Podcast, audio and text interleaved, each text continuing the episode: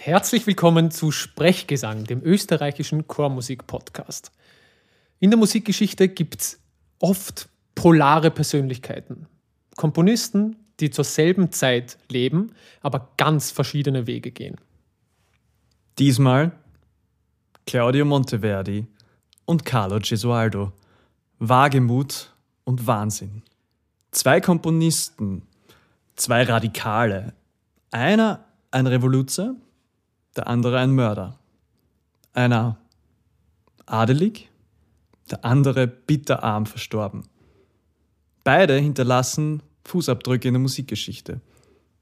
Diese Fußabdrücke sind jedoch sehr, sehr unterschiedlich, könnten eigentlich unterschiedlicher nicht sein.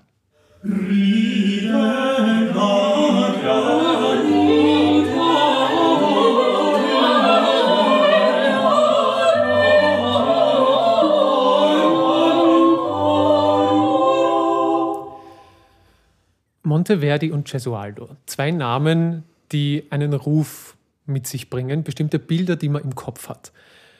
Was ist Monteverdi heute in der Musikgeschichte? Was repräsentiert er? Was könnte das sein? Kurz zusammengefasst. Monteverdi repräsentiert Fortschritt.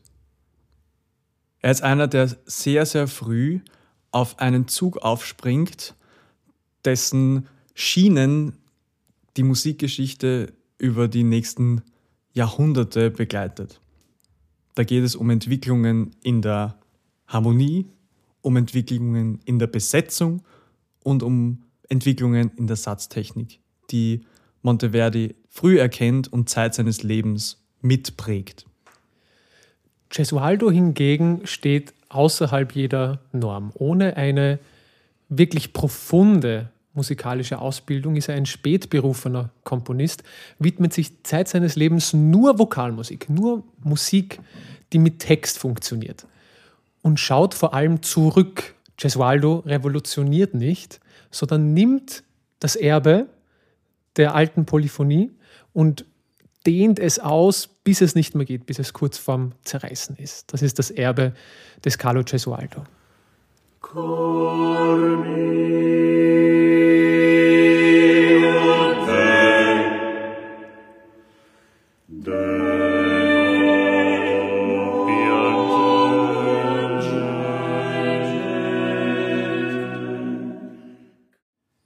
Gesualdo war jemand, der heute den Ruf innehat, sehr düster zu leben und auch so zu komponieren.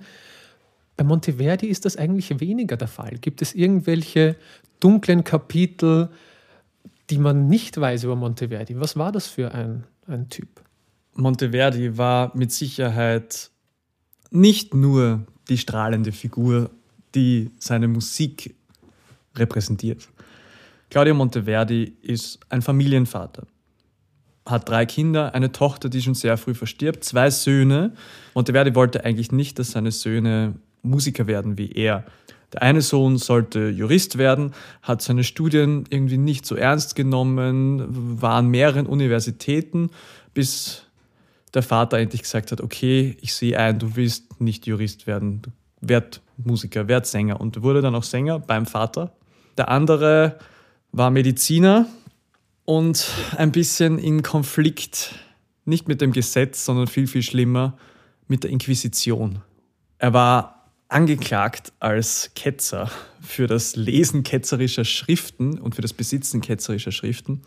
Und nur nach Intervention des Vaters bei hochwohlgeborenen Arbeitgebern ist er aus dem herausgekommen und ist freigesprochen worden. Das ist die eine Sache. Auf der anderen Seite war Monteverdi seit seines Lebens eigentlich angestellt als Hofmusiker. Am Ende des Lebens war er trotzdem bitterarm. Was mit dem ganzen Geld passiert ist, ist schwer nachvollziehbar. Und eine dritte spannende Geschichte ist die seiner persönlichen Twitter-Fehde quasi. Die erste große musikalische Twitter-Fehde der Geschichte, vielleicht, wenn man so will. Natürlich nicht auf Twitter, sondern mit Schriften zwischen Monteverdi und seinem Kritiker Giovanni Attusi. Darüber das nächste Mal mehr.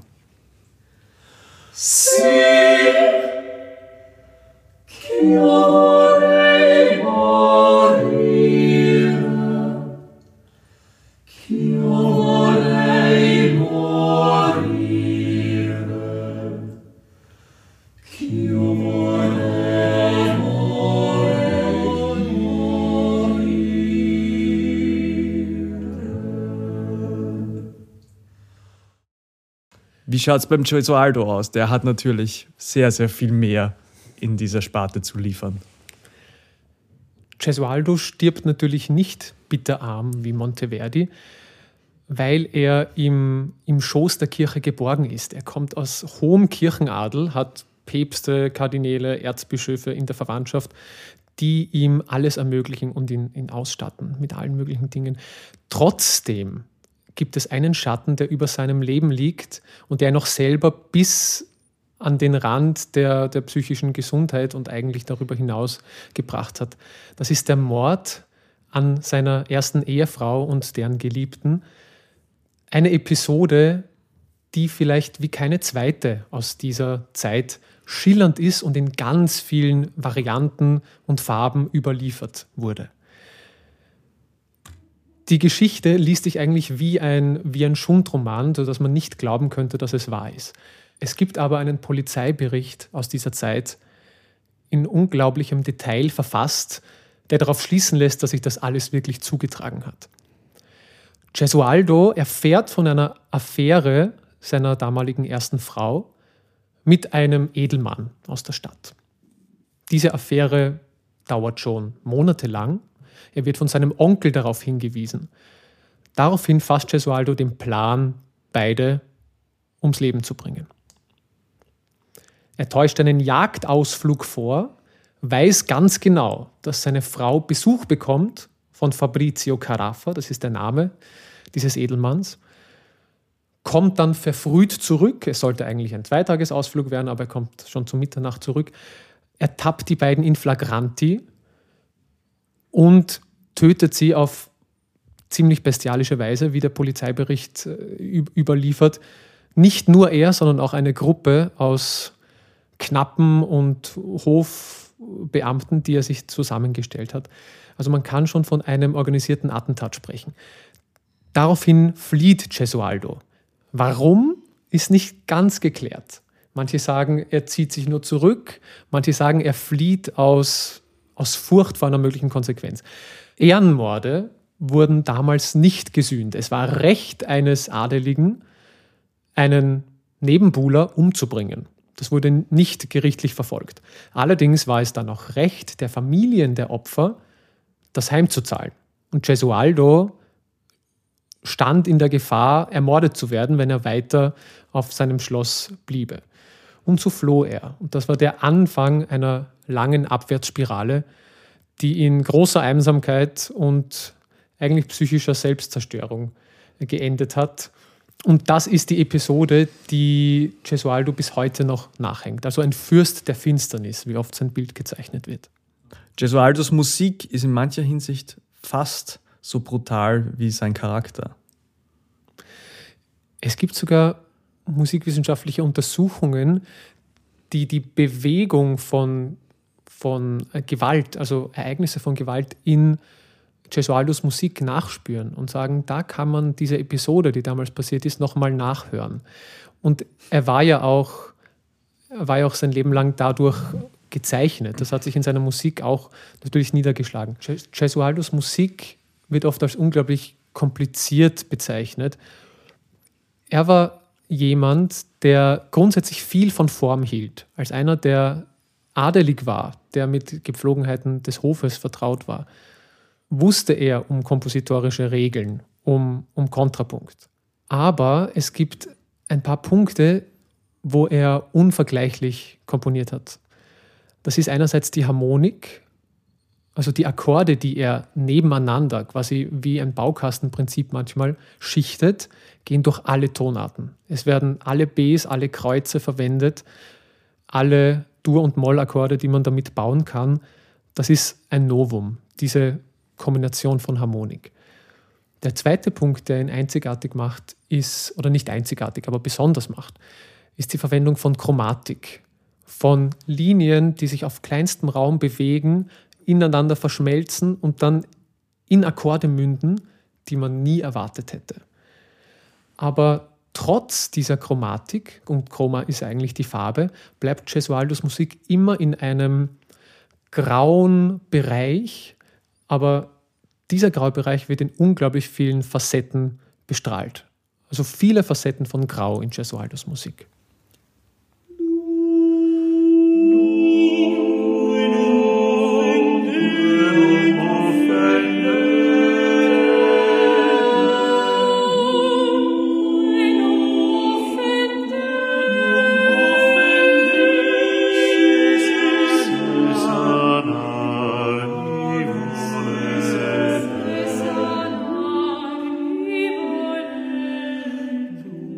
Eine spannende Sache in der musikalischen Zugangsweise der beiden ist ja, dass Gesualdo für seine Zeit ein Traditionalist war. Er war noch immer sehr bedacht auf die Regeln, die Gültigkeit hatten in der Musik. Monteverdi war der Revoluzer von den beiden. Auch wenn er sich selbst nie ganz so wahrgenommen hat. Er hat sich eher wahrgenommen als jemand, der sich nur einer Entwicklung hingibt, die so und so schon da ist, die so und so passieren wird. Er wendet sich zu diesen neuen Ansätzen der Seconda Pratica, wie er es nennt, der zweiten Praxis, dass man nicht mehr nur vokale Polyphonie gleichwertiger Stimmen komponiert, sondern er erkennt, dass die Zukunft der Musik in Melodie und Begleitung liegt.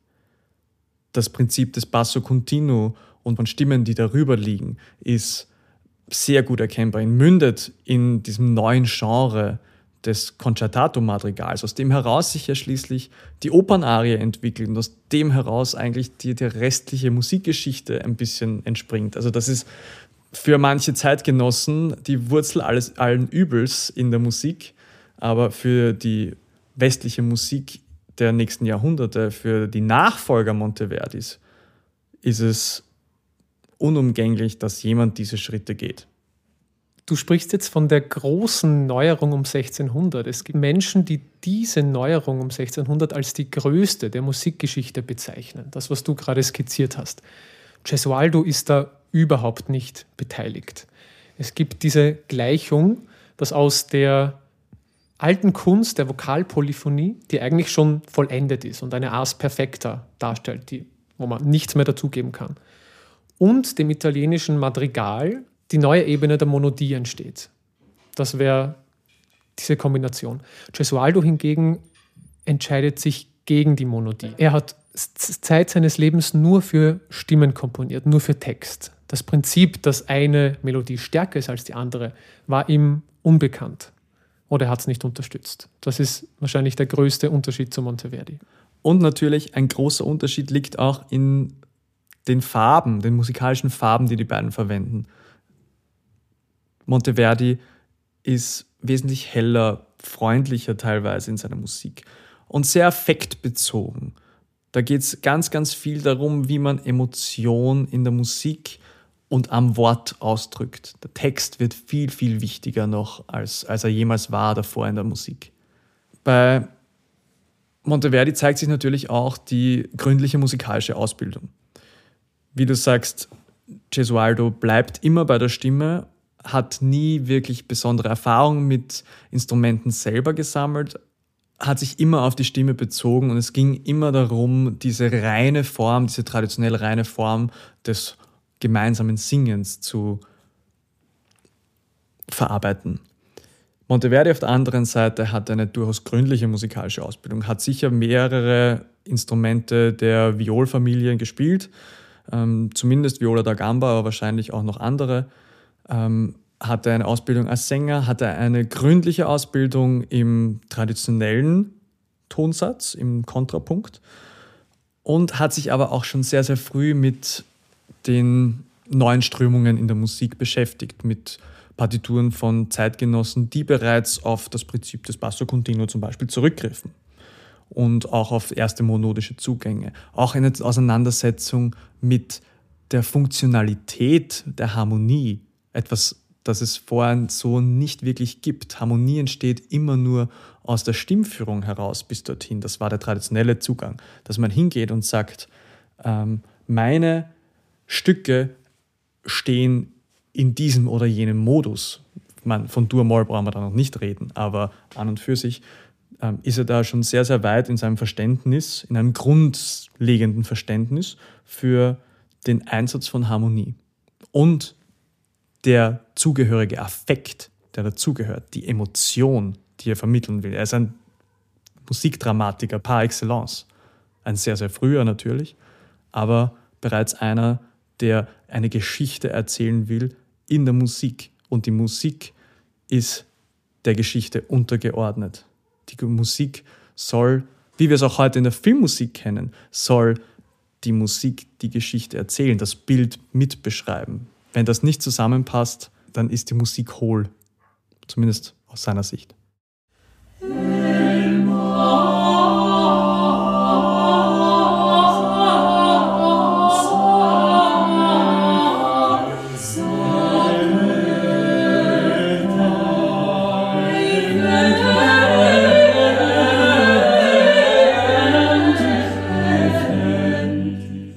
Die buntesten Facetten, die vielfältigsten Farben finden sich vielleicht in der weltlichen Musik beider Komponisten. Beide haben Madrigalbücher geschrieben. Gibt es sowas wie ein Madrigal, das dir besonders am Herzen liegt, sowohl von Monteverdi als auch von Gesualdo? Ein sehr umfangreiches Werk, diese Madrigale, sowohl von Monteverdi als auch von Gesualdo.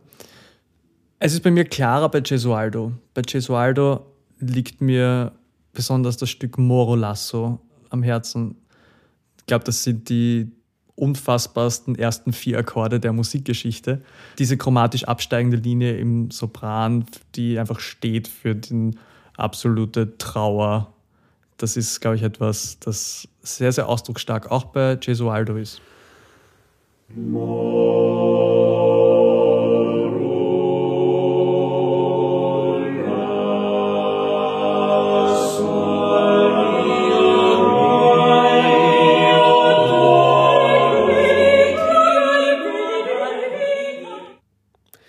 Erinnert mich eigentlich an Jazz-Voicings, dieses Moro Lasso, wenn rechts oben die absteigende chromatische Linie im Sopran ist und dort einfach Akkorde gelegt werden, die akkordisch in diesen Ton passen, aber die Akkorde an sich haben nichts miteinander zu tun. Also das ist ein unglaubliches Stück. Auch bei mir ist es Moro Lasso, mein Lieblingsstück von Gesualdo. Bei Monteverdi hingegen es ist schwieriger. Und es gibt unglaublich viel Auswahl. Ja.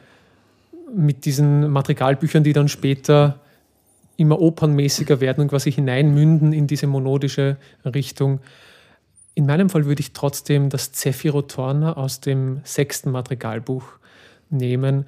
Ein Stück, das in seinem ersten Teil, und es ist zweigeteilt, in seinem ersten Teil eigentlich klassisch, sprunghaft, frühlingshaft, pastoral ein Thema bearbeitet, nämlich die junge Liebe, das immer wieder vorkommt. Also das ist eigentlich Rückschau.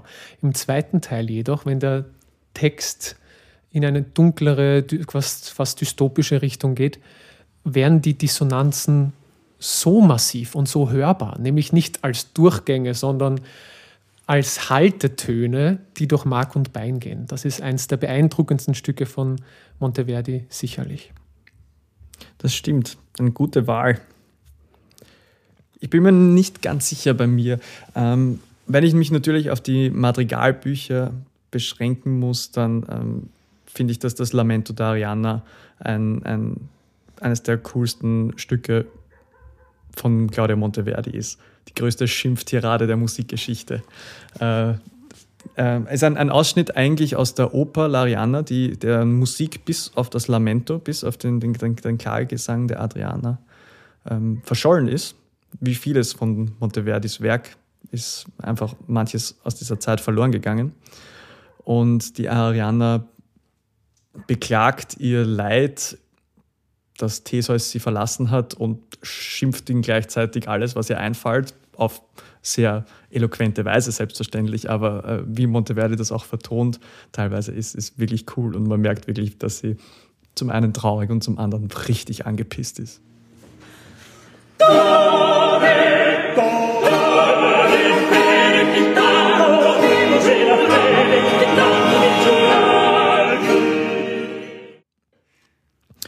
Wenn man selber noch nicht so viel mit dieser Musik sich jetzt beschäftigt hat, wo ist ein guter Einstieg? Man, Gesualdo ist zum Singen nicht leicht. Gesualdo ist zu singen sicher um einiges schwerer als Monteverdi. Kommt natürlich darauf an, welches Stück man nimmt. Was bei Gesualdo nochmal den Zugang ein bisschen erschwert, ist die Virtuosität, die verlangt wird. Es sind sehr viele schnelle Elemente, schnelle Notenwerte. Es ist teilweise ziemlich hoch in den Stimmen. Bei Monteverdi würde ich den Einstieg gar nicht so sehr mit den Madrigalen empfehlen, als mit seinen Messen. Es gibt 2 Messen von Monteverdi, die eine Hommage sind an den alten Stil, an den quasi Palestrina-Stil und auch sehr leicht von der Hand gehen. Als nächstes würde dann das erste Madrigalbuch kommen. Man kann eine Entwicklung beim Monteverdi mitvollziehen vom ersten Madrigalbuch, das noch absolut klassisch ist, sich mit Hirten, Gedichten, mit Nymphen und so weiter beschäftigt. Und es wird gegen Ende immer opernhafter, immer dramatischer. Und auch der Schwierigkeitsgrad an die einzelnen Sänger, die Anforderungen steigen immer mehr. Also das erste Madrigalbuch und die Messen kann ich sehr empfehlen. Ich würde empfehlen fast den Beginn vom Lamento da Ariana, Lasciate mi morire, eines der bekanntesten Madrigale. Das ist, glaube ich, ein schöner Einstieg, weil vieles von dem, was Monteverdi ausmacht, schon drinnen steckt. Das Stück sehr, sehr eingängig ist, sehr angenehm zu singen, vom stimmlichen Satz her. Und ein wirklich cooles Stück, nebenbei gesagt. Das wäre, glaube ich, ein guter Einstieg. Bei Gesualdo,